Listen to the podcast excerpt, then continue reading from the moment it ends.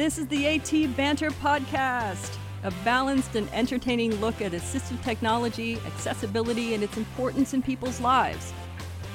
Join Rob Mineault, Ryan Fleury, and Steve Barclay as they banter with people around the world about anything and everything about assistive technology and the disability community.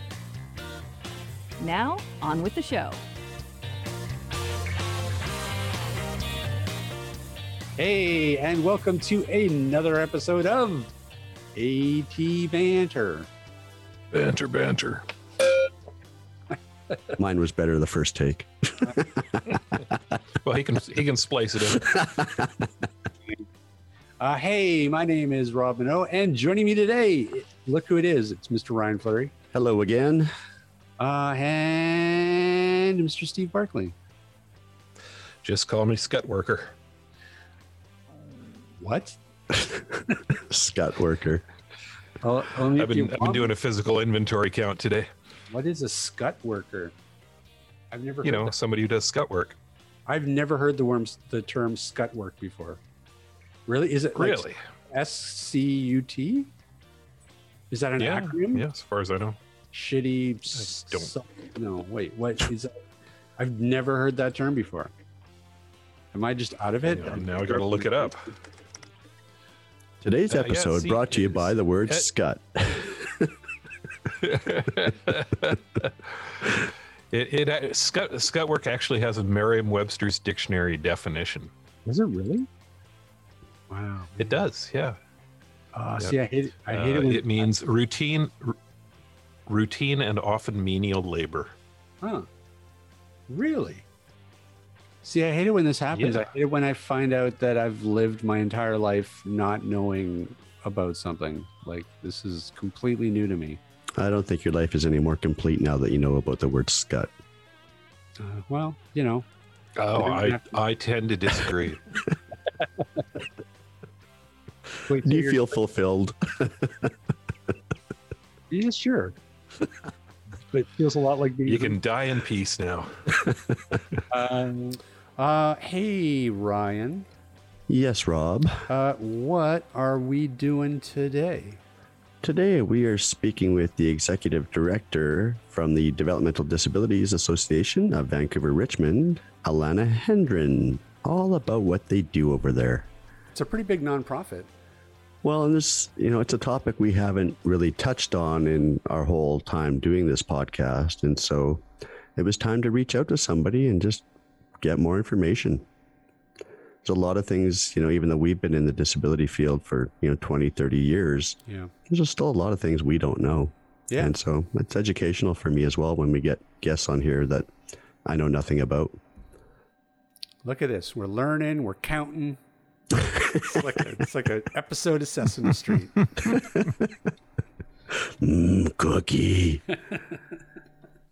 So you know, hey, before we get too far down and uh, start the show, we do have a bit, a little bit of an update from last week's show, uh, and we're actually going to bring on Karen McKay, who joined us last week uh, from CELA, uh, because we have a little bit of an update. Hello. Good afternoon. How are you? I'm good, thanks. Happy St. Patrick's Day to all of you. I guess it is. Well, listen, yeah, thanks for thanks for stopping by and giving us a little bit of an update. Uh, you know, we saw the news yesterday, and so we wanted to sort of get get a little bit of, of your reaction to it because, um, and, you know, as with a lot of these things, um, a lot of the, the releases are are phrased in a way where it's just like, "This is good news?" Question mark? Question mark? So Yeah. um, so we wanted to sort of get your reaction before we just sort of went off on on our own interpretation. So maybe if you could just sort of um, encapsulate what the what the news is at first, and and then we'll go from there. Okay.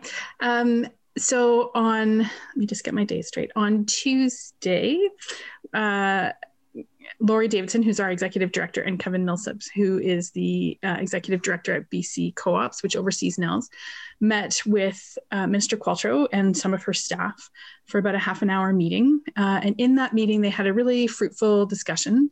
Uh, Minister Qual- Qualtrough was wanting to make sure that um, that we understood that she's committed to uh, ensuring equitable access for reading materials.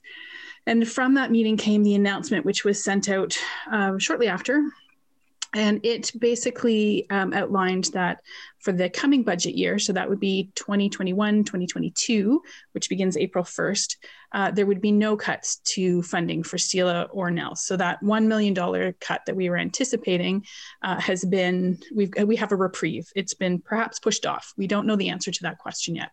So uh, for this year, we're not anticipating any changes to our services. But as part of our conversation with Minister Qualtrough, we also talked about the need for a long term strategy for funding and also for ensuring that the publishing industry and other stakeholders have a place at the table. We need to ensure that they can. Um, that they can be heard. So we have heard from a number of the publishing groups over the last week or so as we've been doing this work, uh, and they and we really support the idea of born accessible books. So that's more books being made accessible at the source so that publishers are aware that they need to be thinking about accessibility and doing their best to support accessible materials right from the get-go. Uh, but we also heard from them that um, that the industry is not in a place to take on sole responsibility for uh, producing all of the accessible formats that that really need to be produced in order to have an equitable reading landscape. Right. And so we had a conversation with Minister Qualtrough with re- with regards to that, and we're hoping that um, going forward in the in the short term, all of the folks that are invested in this issue will be able to come to the table and have some conversations, um, acknowledge the realities of you know COVID and potentially post COVID, knock on wood, um, but also just the idea that the you know that we need to work together and that there's a place for organizations like CELA and NNELS in this work on an ongoing basis. There's definitely need for the federal government to be at the table so that we ensure equitable standards across the, the country um, and that the publishers have a role to play too. But you know, it's it's um, it's perhaps not um, realistic to expect them to pick up the entire ball and carry it all the way down the field. To use a sports metaphor that I'm not I don't play football, so I don't know much about. It, but that's what I'm going to. Um, that was perfect. Uh, yeah. So. Um, uh, so I don't know that I have a, a, whole lot more to to share on that. Um, Minister Qualtrough's release was a, um, it definitely had some spin to it. Um, so she announced a million dollars in new funding, and we've had some calls and some um, some feedback from some of our partners in advocacy and some of our users who've who've wondered if we actually got a raise and unfortunately that's not true um, right. we just they've just pushed the the funding cuts um, off for a year. We don't have assurances from the federal government that we won't be looking at at the same funding cuts a year from now. So um, what we don't want to do is have to um, go through this process again and light everybody's hair on fire. Um, I don't think that I don't think that that was the intention of the government, and um, you know we we certainly are grateful for the reprieve and and grateful for the conversation that we had with Minister Qualtrough. Um, but we also recognize, as does she, that there needs to be a longer term strategy available. Um, and as I said before, it needs to include all of the stakeholders. So that's what we're hoping for. Um, her release did not include that, but we did get her assurances in our meeting uh, that that would be something that we would be um, would be able to look forward to. And so we're we're hoping to um, to see that movement sooner rather than later. Now, the the, the release also mentioned uh, ten million dollars towards, I guess, I, and I'm a little fuzzy on exactly what, what the what the the ten million dollars is for, but it, mentioned $10 million to- going towards trying to develop uh, a long-term strategy. Is that correct? So this is where it gets a little convoluted. So the $10 million is actually the money that they had um, had announced in the fall economic oh. statement as our budget cuts. So right. the initially this year we were to have had like last year we had four million dollars split between CELA and NNELS, uh, and then this coming budget year we were to have three million, and then two million, and then one million. So that represents the right. ten million dollar pot that they're talking about. I so see. even though they say they're investing this ten million dollars, it's not new money, and it's right. not. Um, and it doesn't address the cuts. It actually it, actually includes the cuts in that right. figure. So, um, so that's why we want to make sure that we're having this conversation about long-term sustainable funding because the the suggestion or the concern is um, that we could be back here in a year having to have these conversations. The really great news is that this advocacy campaign, thanks to guys like you, thanks to our partners, thanks to our users, it really raised the level of conversation around accessible uh, materials production. We, you know, there were mentions in the Senate yesterday. There's been mentions on the floor in the House of Commons. Um, we've had lots of media picking up this story, who you know, mainstream media who are not always aware of these issues. So I've been having lots of great conversations with reporters about what accessible publishing actually means and who it serves. Um, and so there's a there's a level of awareness there that um, I think will help us going forward in terms of creating the conversations that we need to create about really making sure that we have um, a fully inclusive and fully equitable reading landscape right. in the future. And you know the government is aware of all of the advocacy that's been done we really think it's through the work of of folks like you and, and our, our users that pushed quite hard with their local MPs and with Minister Qualtrough to make sure that that she understood and that the government understood the value of these services and the importance of these services for all Canadians and all folks with print disabilities. Like we know that's one in 10 people. And so, um, you know, that's a, a significant constituency for um, for MPs. They they need to be paying attention to this issue, and they are now. So we're quite grateful for that as well. So in terms of, of a strategy now, now that the talks are open, um, you know, what can people best do? Like, is are you just sort of telling people just to, to keep an eye on things and get ready to push again, or what should people be doing? Well, um, I'm actually heading into a strategy meeting in about 20 minutes to just discuss exactly that. Um, so there are some um, some things being organized. We know that Braille Literacy Canada is holding an event tomorrow night, Thursday night, um, to to give people a place to sort of voice their concerns, get their questions answered, and CELA and NNELS will both be there. Um, we are looking at holding some similar kinds of conversations with our constituents, with our libraries, with our users um, going forward, and that'll be something that we'll be talking about as well. Um, we, you know, uh, we did have a conversation about do we lay down arms or do we sort of continue with the the considerate and thoughtful conversations that we need to be having with the government. So we don't want this to be um, antagonistic by any means because we, you know, we did accomplish our primary goal, which was to reserve the funding, preserve the funding for this year. Um, but but I do think it's important to, to stay on the radar, especially as we are striving to get everybody to the table to have these conversations. Um, and, you know, uh, it, it's challenging for the government as well because because um, uh, there's not a really a good place for CELA to land in terms of funding model. We're kind of a unique organization, as is NNELS. And, and so um, those conversations need to be had as well. Where's the best place to ensure that the needs of users with print disabilities get the attention and the services that they need through the government and through CELA and NNELS? Um, and so that will be part of the conversation as well. So, from the CELA perspective, our commitment is to keep people up to date as we have these conversations. So, we're going to leave our advocacy page up We'll be, um, as there's things to announce or update folks on, we'll be putting that information out on the blog. We might reach out to media partners like you just to say, hey, we've got a bit of an update. We can let you know what's happening.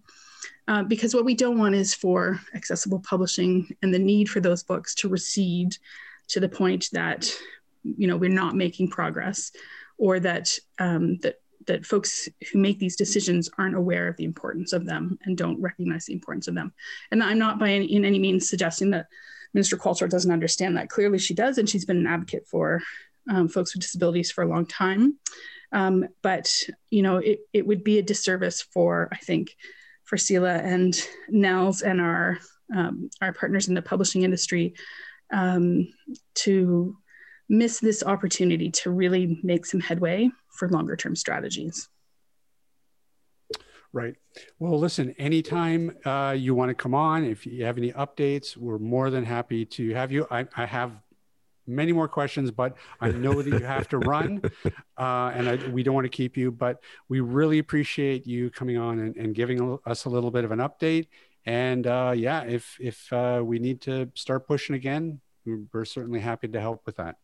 Well, thank you very much. We really appreciate the opportunity to speak with you and for you your work in reaching out to your listeners.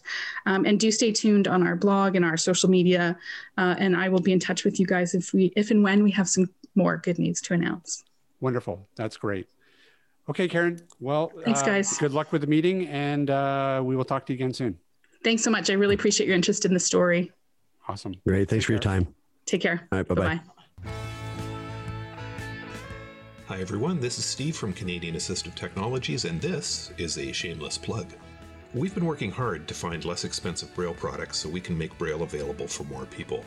We can now say that we have Canada's most comprehensive lineup of inexpensive Braille solutions, including the 20 cell Braille Me from Innovision, the soon to be released 40 cell Orbit Braille display from Orbit Research, as well as the world's least expensive multi line Braille reader, the Canute from Bristol Braille. You can have a look at them all on our website at www.canasstech.com.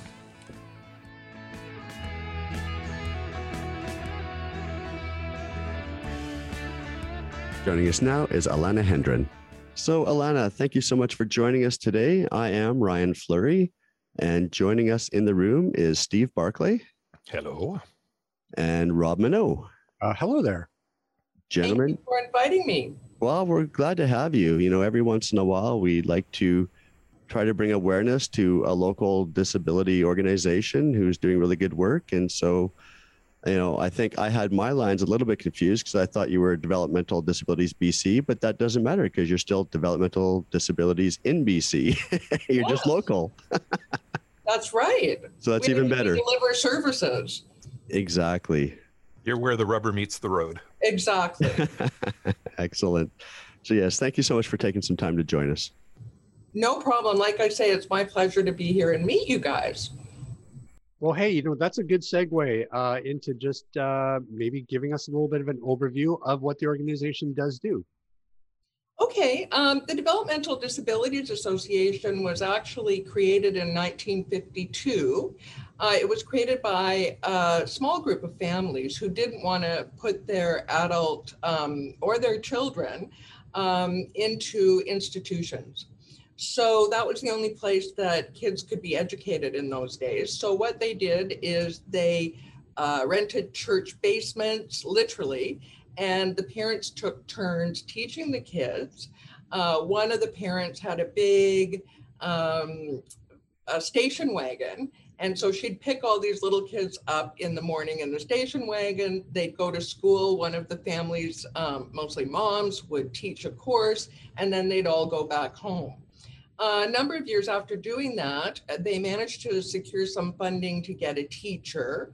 And then they secured more funding, um, mostly through fundraising and from government grants, to build the Oak Ridge School, which in Vancouver was the special needs school uh, from literally primary all the way to uh, high school grades.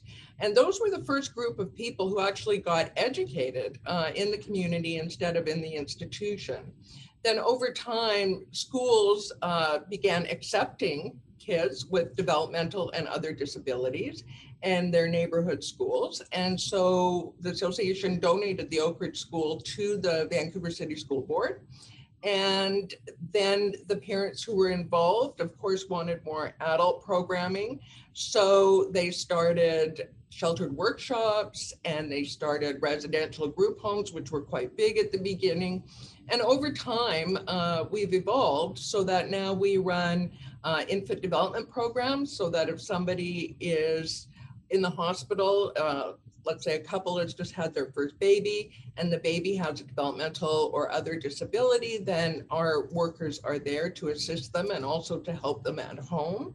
Uh, then we have inclusive preschool and childcare services. And we have adult services like our drop in. We've got Starworks, which is a social enterprise that we operate. We have uh, all sorts of day programs uh, for every level of, um, of intellectual capacity.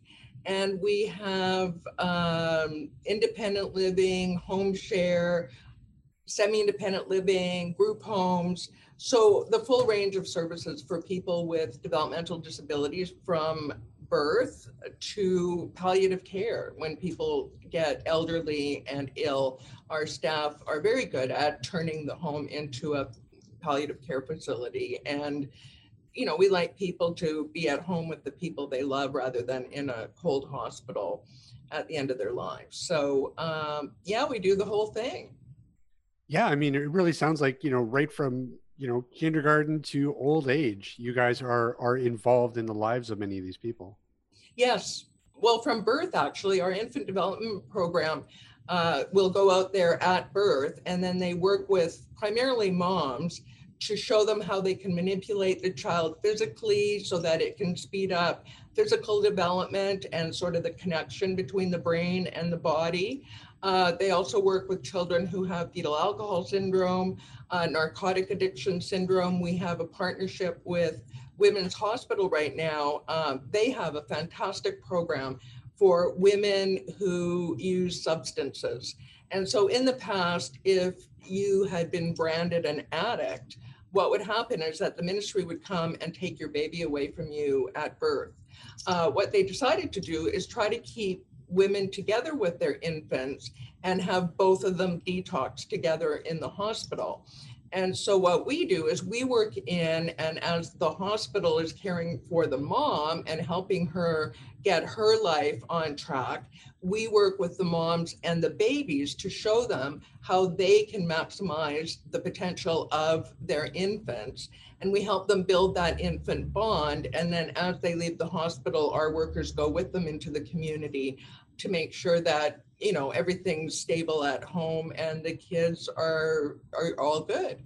Uh, so it's very exciting uh, particularly the early development stuff because we know that for every seven dollars a society spends on infant development um, or sorry for every dollar that uh, society spends on infant development, you save seven dollars down the road in future costs, and you have a a child that uh, can go into school and not even be labeled with special needs in some cases. So that's a lot to bite off. Um, how big is the organization?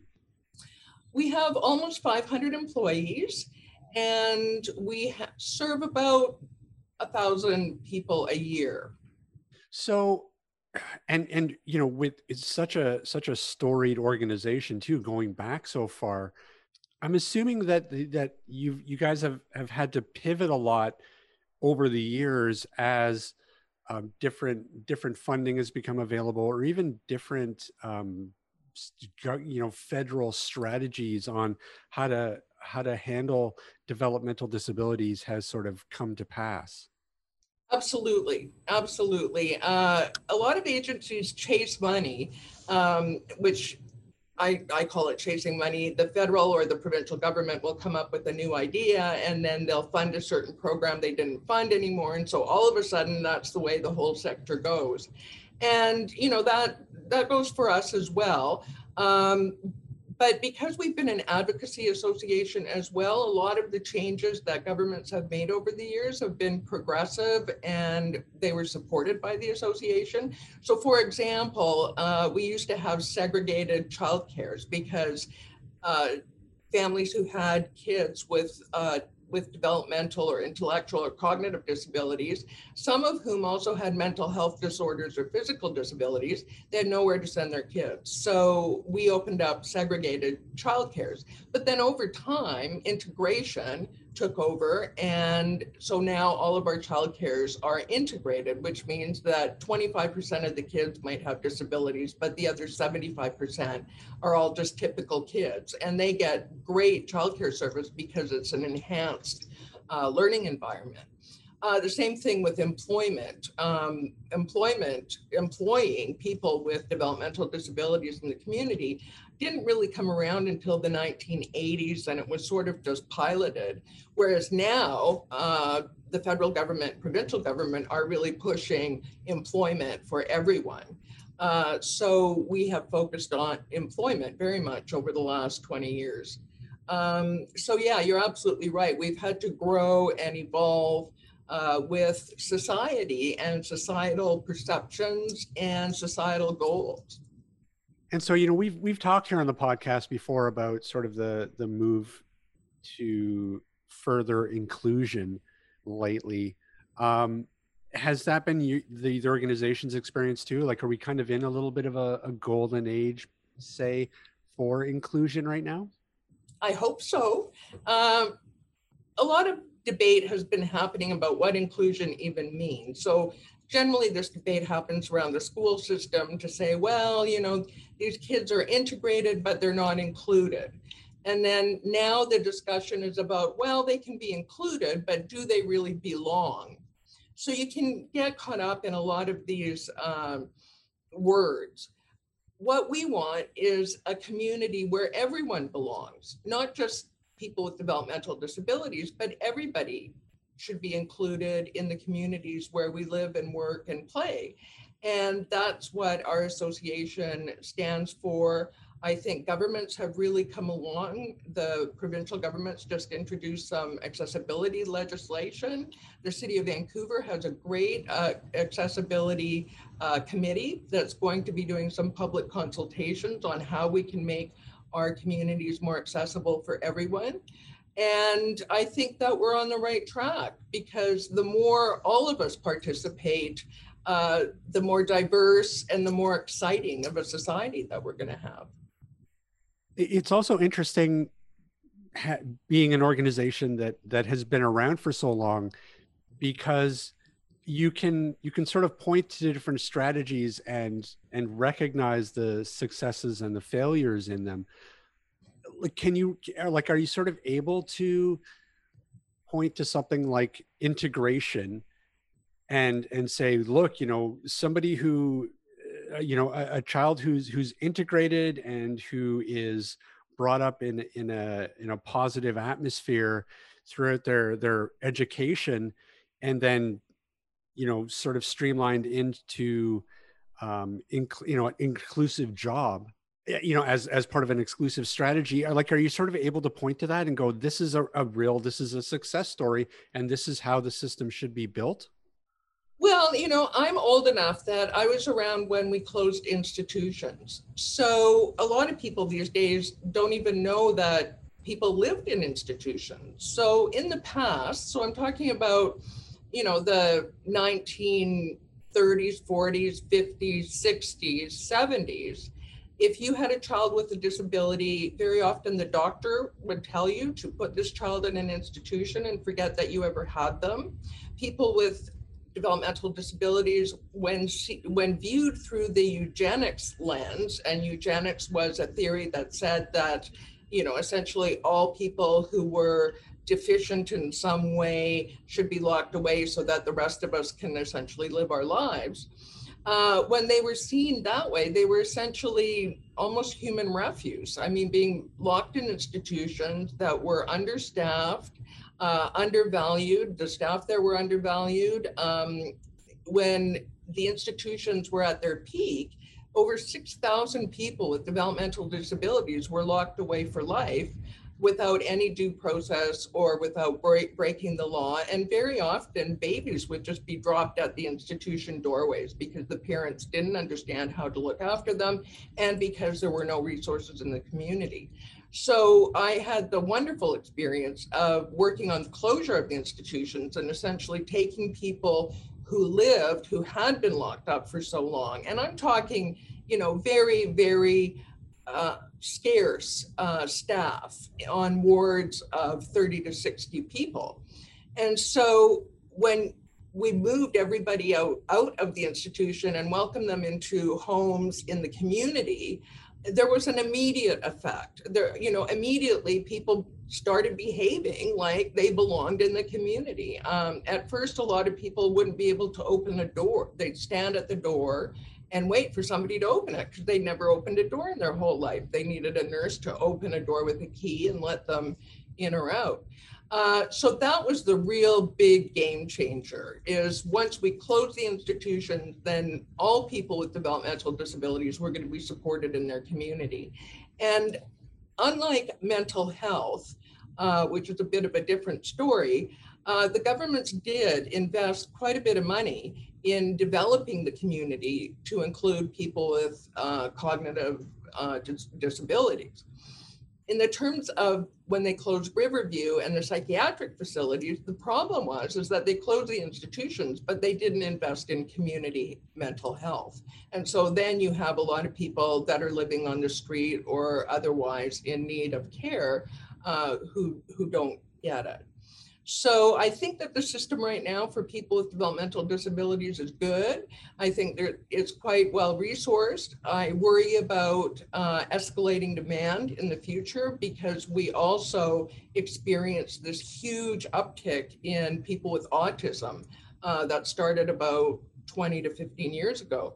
And uh, that's going to increase the demand on a service delivery system that is barely meeting demand right now.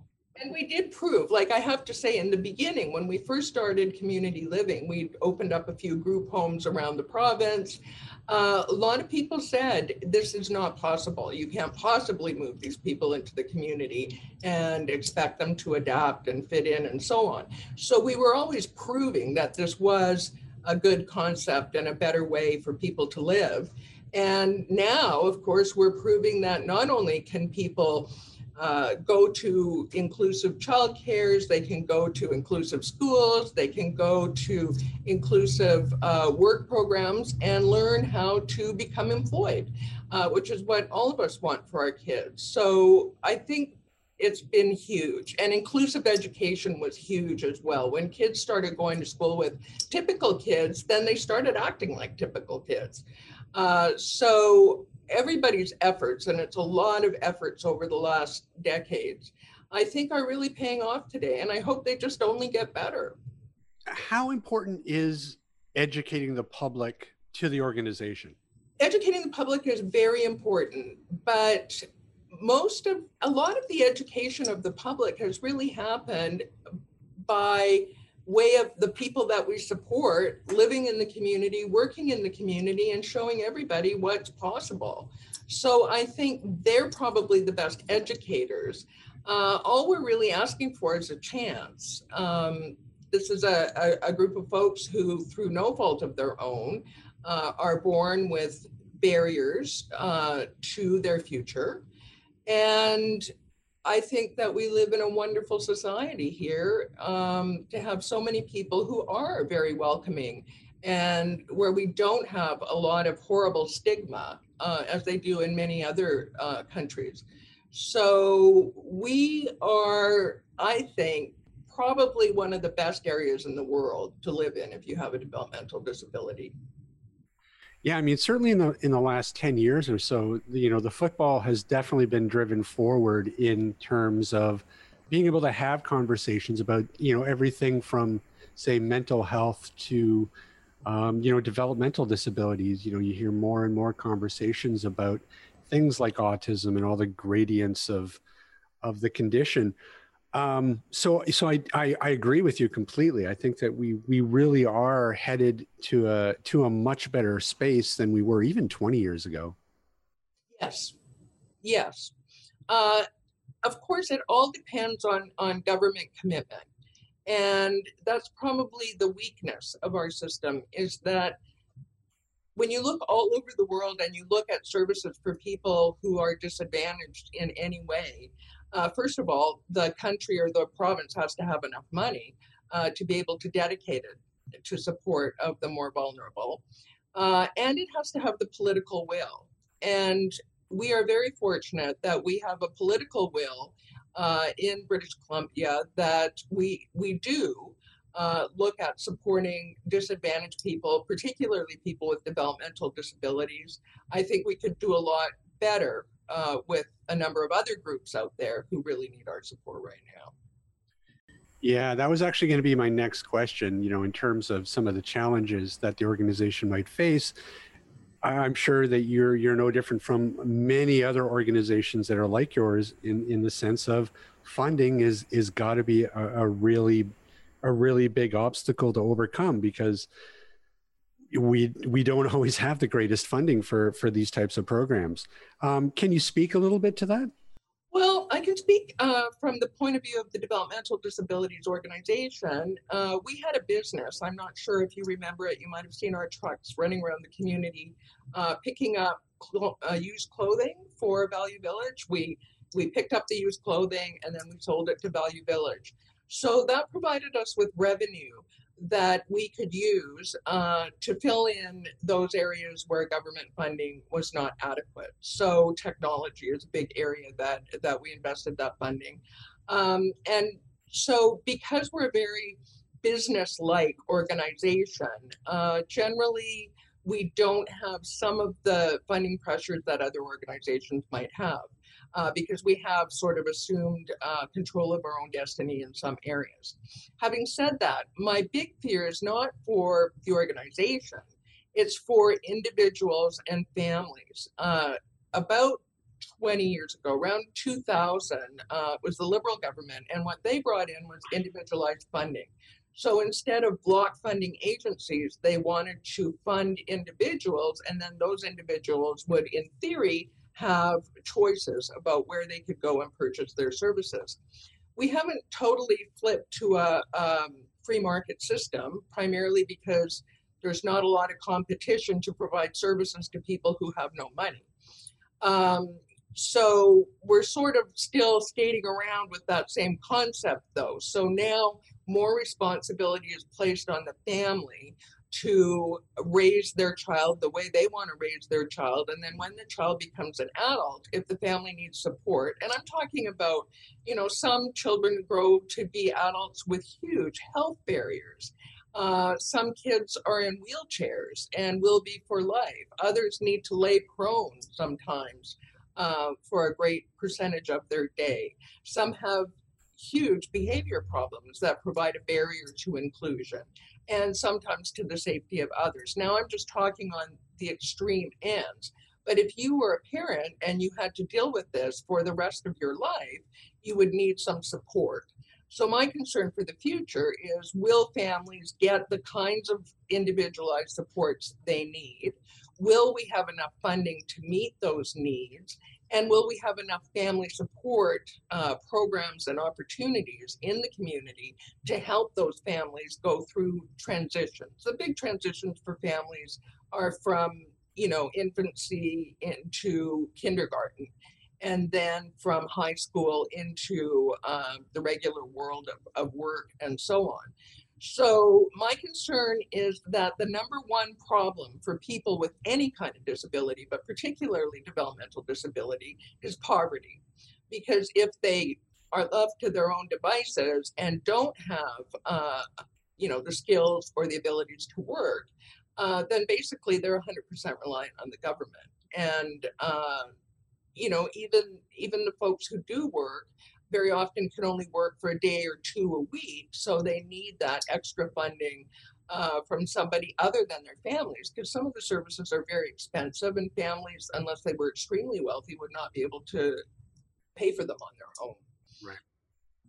So my concern for the future is less with the organization and more with you know what's going to happen to individuals that, with disabilities. The biggest challenge one of the biggest challenges facing the organization is being able to recruit and retain employees because again government funding doesn't pay for uh, really top salaries for people who uh, work with vulnerable folks. In talking about services and supports you know i have to ask the question that we ask many of our guests and that relates to the pandemic you know has it shown your organization holes in the systems that you know were never noticed before this this pandemic? Yes i think all of us have probably seen holes in in just the way society's operating uh, with the pandemic. The the really exciting news about DDA is that we had been investing in technology uh, before the pandemic hit. So we had purchased technology, we had pushed the staff in the organization to uh, go online and put as many of our resources online. We also hired an assist, uh, somebody who's an expert in assistive technology and had already been working with some of the individuals that we support, uh, determining what kind of technology can we use that would make life easier for this person or help them get a job. And so a lot of people with, with cognitive and developmental disabilities have very poor language uh, or express it. You know, it's hard for them to express themselves. So there are so many apps out there now uh, for communication, for kids, for adults. And so we have the capacity now. We have two people in our assistive technology department. And what they do is they research uh, a lot of the apps. They buy a lot of things that are almost like toys, you know, things like heated. Um, heated blankets that people can put on uh, weight blankets that help some people sleep better. So, sort of the lower tech all the way up to the higher tech. So, I don't know if you're familiar with some of the old methods of uh, communication assistance that our folks got, but they were these DynaVoxes that were kind of archaic and difficult to use. Well, now we've got these great communication apps. Um, so, we were ready to flip online quite quickly. Uh, we didn't have to close any of our services uh, we had to implement uh, a lot of new policy around wearing PPE, and we had to monitor our group homes. One of our group homes did get uh, infected with COVID, which was, you know, very dramatic because all the staff and all the clients got sick, and it was at the very beginning. So uh, we had to rush to make up rules because the bureaucracy hadn't really dealt with it yet. yeah. Um, so we were very fortunate just because we had the technology and we had the know-how uh, to flip everything online. Uh, we did notice we have a number of res, uh, people who come to us from for support during the day, but they live with elderly parents. So we could have somebody who's 60 who's living with mom and dad and they're 82 and 85. Uh, so what we had to do in those cases was buy food for the family and drop it off. Uh, you know, mom just got out of the hospital and dad just had a bad fall. Um, so again, it's not so much DDA that concerns me; it's the precarious nature of a lot of people who, a lot of you know, parents who look after uh, their kids with developmental disabilities well into um, their 80s and sometimes they aren't you know necessarily up to it. So uh, we just flipped and adapted to that and helped out as much as we could. But food delivery ended up being quite important during the first lockdown. Yeah what what are the uh, uh, housing uh, opportunities like for people with developmental disabilities are there are is there much in the way of group homes uh, what's the demand like on the social housing that is available well, that is just a great question. Um, the people who we support uh, and the families who we support, unfortunately, have the same problems accessing public housing as everybody else does. So during uh, the when the liberals first came into power, a lot of social housing was privatized. Um, they stopped building social housing. Uh, we we saw homelessness start to really, you know, like you couldn't ignore it anymore. It was everywhere, uh, and and that continues. Uh, so for people who need affordable housing, it's very difficult when all you have is about four hundred dollars a month to spend on rent. Uh, to find anything for four hundred dollars a month that's not a total slum. We've actually um, provided service for people who were living in uh, storage lockers. Had one fellow, he, he lived in a storage locker for two years until the, the company that owned the storage locker was sold and the new owners told him he had to leave. Uh, so housing is an extremely important issue. And again, DDA has a number of group homes. Uh, the government was closing group homes at the beginning, and we kept our group homes open. I think we only closed one. Uh, we actually rent uh, some homes uh, on the open market, and that's where our semi-independent clients live. And then we also support people who live in their own apartments in the community. But those are typically people who also work uh, in addition to, um, you know, getting government benefits. Housing is a huge issue for every disadvantaged person in this province. Indeed, I've I've been in to see the the state of some of the housing too, uh, and uh, you know it's it's it's poorly maintained, run down, you know, just nasty apartments, torn up carpets, holes in walls. Um, it, I, I see it as something that that's a major failing of our society right now, and something that really does need to be addressed. Yes, I agree. It's a huge issue. Um, what can what can you do to help people if they're transient or without a fixed address? I knew the psychiatrist that was working on the downtown east side. He's an amazing uh, psychiatrist, and he went down and he would see people once a week on the downtown east side. But when I talked to him about it, he said it's very difficult to follow up. You see somebody once and then they never show up again, and you don't know where they're living. So I think, particularly for people with mental health disorders, it's a tragedy uh, what's happened. And if you're depressed or you already have a mental health disorder and you're living in housing that's filthy or you know filled with a bunch of other people who also don't know what's going on or live in these degrading circumstances you're just going to get worse uh, so i think that you know for everybody out there who you know can't be a millionaire and buy a house in vancouver we need some strategy to to provide more than tents right um, can you talk a little to us a little bit about uh, Starworks, which is uh, the social enterprise that you you mentioned earlier? I, am curious to hear a little bit about it and just kind of how important um, businesses like this can can really be and, and the strategy behind it. Well, we had our um, our business that made money for DDA. That was our contract with Value Village.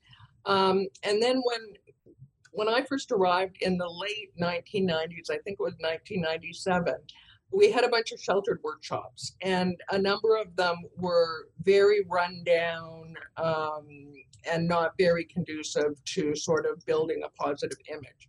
So my goal was to shut down all these sheltered workshops and replace them with either programs that would provide recreation and leisure uh, to people whose goals were less focused on employment, or employment programs, or drop ins, or some sort of activity which was more than sitting there filling, you know, envelopes with pieces of paper or packaging or these other sort of mundane tasks that, that people were doing.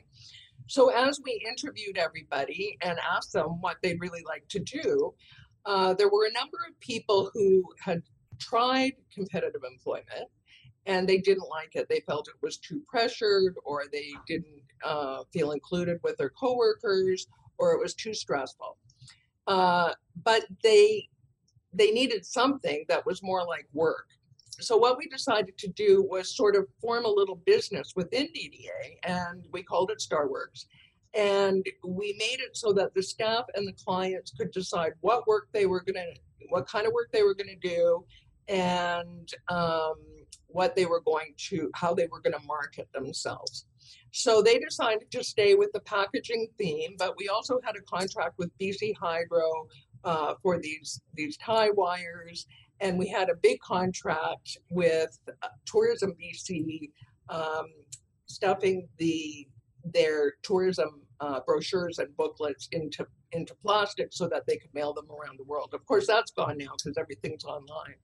Anyhow, uh, they decided they still wanted to do packaging. Uh, the staff uh, figured out how to do marketing. And the goal of Starworks is to employ people at minimum wage or better. So we don't make any money from it. Um, all of the money that is realized from the program goes back into hiring more people. So the way we work it out is that if we get a contract, we figure out okay, we can we can employ ten people with this contract, um, and the money uh, essentially goes in wages to those ten people. Uh, and then you know sometimes we've gone up to 30 people working because we've got a number of contracts in so we can control the work you know we make sure that the work balances with the number of people who we can employ and our goal is to employ as many people as possible and what's interesting about star work is that it's not just people with developmental disabilities anymore. Uh, we have a couple people who had long term mental health disorders who now are in a positive place. They've got good treatment, uh, but they need the the shelter, the protection. They need some staff around to support them uh, in order to work. Uh, so that's great. That's what Starworks is all about. And hopefully, uh, people will move on from Starworks and get a job in the commu- in the community.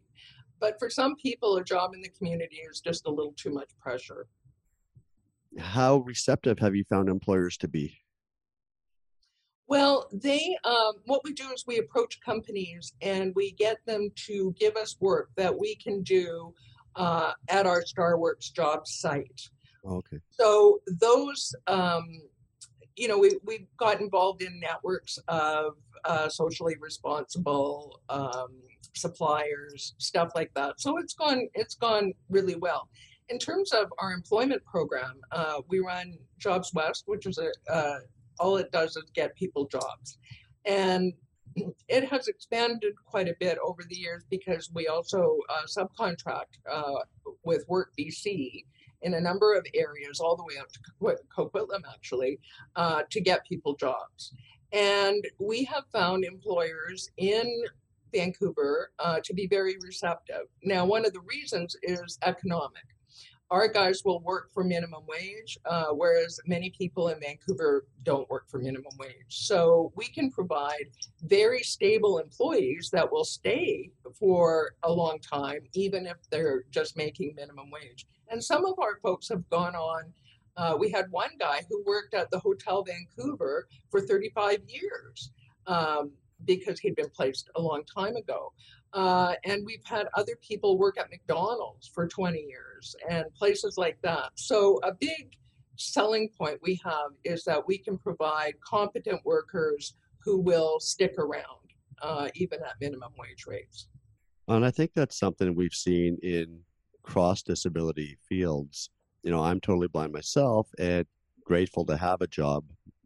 And so, you know, people who face an impairment of some sort have to fight so much harder, prove themselves so much more that they're capable of doing the job. And then when they get the job, chances are they're going to be a lot more reliable, stable, stay longer, loyal.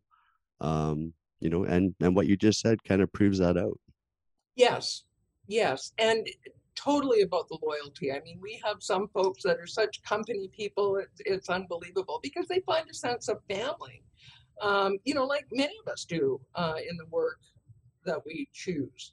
So, uh, you know, I'm all for it. I think people with disabilities are great workers uh, for a number of reasons, uh, and that's and that's one of them is when they find a job that they really like, they stay and they're very proud and show up for work early, leave late if that's necessary.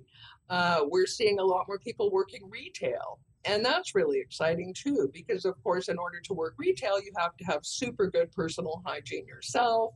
Um, and we've also found a lot of people in the retail community, a lot of the retail workers are very supportive uh, and happy to help out. So it's, I think it's just fantastic. Uh, and I hope that our unemployment situation stays relatively low so we can keep this going. Um, and I think that a lot of the employers are very positive and actually, you know, we have good word of mouth as well. Yeah, I definitely think people's perception of persons with disabilities is changing for the better. So let's hope. Well, that was our slogan for a while. Was it? Your perception is our biggest disability. Right. Yeah. Well, great. Thank you so much for the opportunity. Well, you can't go just yet. We got to find out where people can go online to find out more information Oh. or donate. okay. Well, anybody who wants to know more can go to www.develop, D-E-V-E-L-O-P, dot C-A, or sorry, dot B-C-C-A, dot C-A. And we also have um, social media channels that you can get referred to from there. And if nobody's dropping by these days, but in the future, if you're ever in the neighborhood in Richmond, we'd really be happy to see you if you wanted to just drop by. Wonderful. Well, hey, listen, thanks for taking some time out of your day to talk to us, and uh, and best of luck in the future. Thank you. Same to you guys. Man, I can't get over how big that organization is. I had no idea, like 500 employees. Wow. Yeah, I had no idea they were that big either. That's astounding. And they have some assistive te- assistive technology trainers that we need to reach out to and Yeah. see if we can do anything with them I suppose. or for them or yeah. Uh, but you know, is this the whole housing situation, like especially here in Vancouver, it's just it, yeah, it's so frustrating. Um, I can just imagine how how difficult, um, you know, the the housing situation is for for the organization. Yeah, it's got to be so. I, I don't know enough about these sort of topics. I have opinions that are aren't based on anything intelligible. But you know, when you hear the government saying they're going to spend sixteen billion dollars on this pipeline that the Liberals approved, and we got people living in tents and parks, we have a problem. Yeah. Um, hey Ryan, Rob, uh, where can people find us? they can find us online at atbanter.com. They can also drop us an email if they so desire, especially if you've ever heard the word scut before. I would like to hear from you. Uh, cowbell at atbanter.com. And if you really want to converse about Scud with a lot of other people, you can do it on social media and join us at Facebook or Twitter. Uh, all right, everybody, that is going to about do it for us. Big thanks to Alanna Hendren for joining us. Big thanks to you for listening, and we will see everybody next week. This podcast has been brought to you by Canadian Assistive Technology, providing low vision and blindness solutions across Canada. Find us online at www.canasstech.com. That's C A N A S S T E C H.com. Or call us toll free at 1 844 795 8324. For all your assistive technology servicing needs, call Chaos Technical Services at 778 847 6840 or find them online at chaostechnicalservices.com.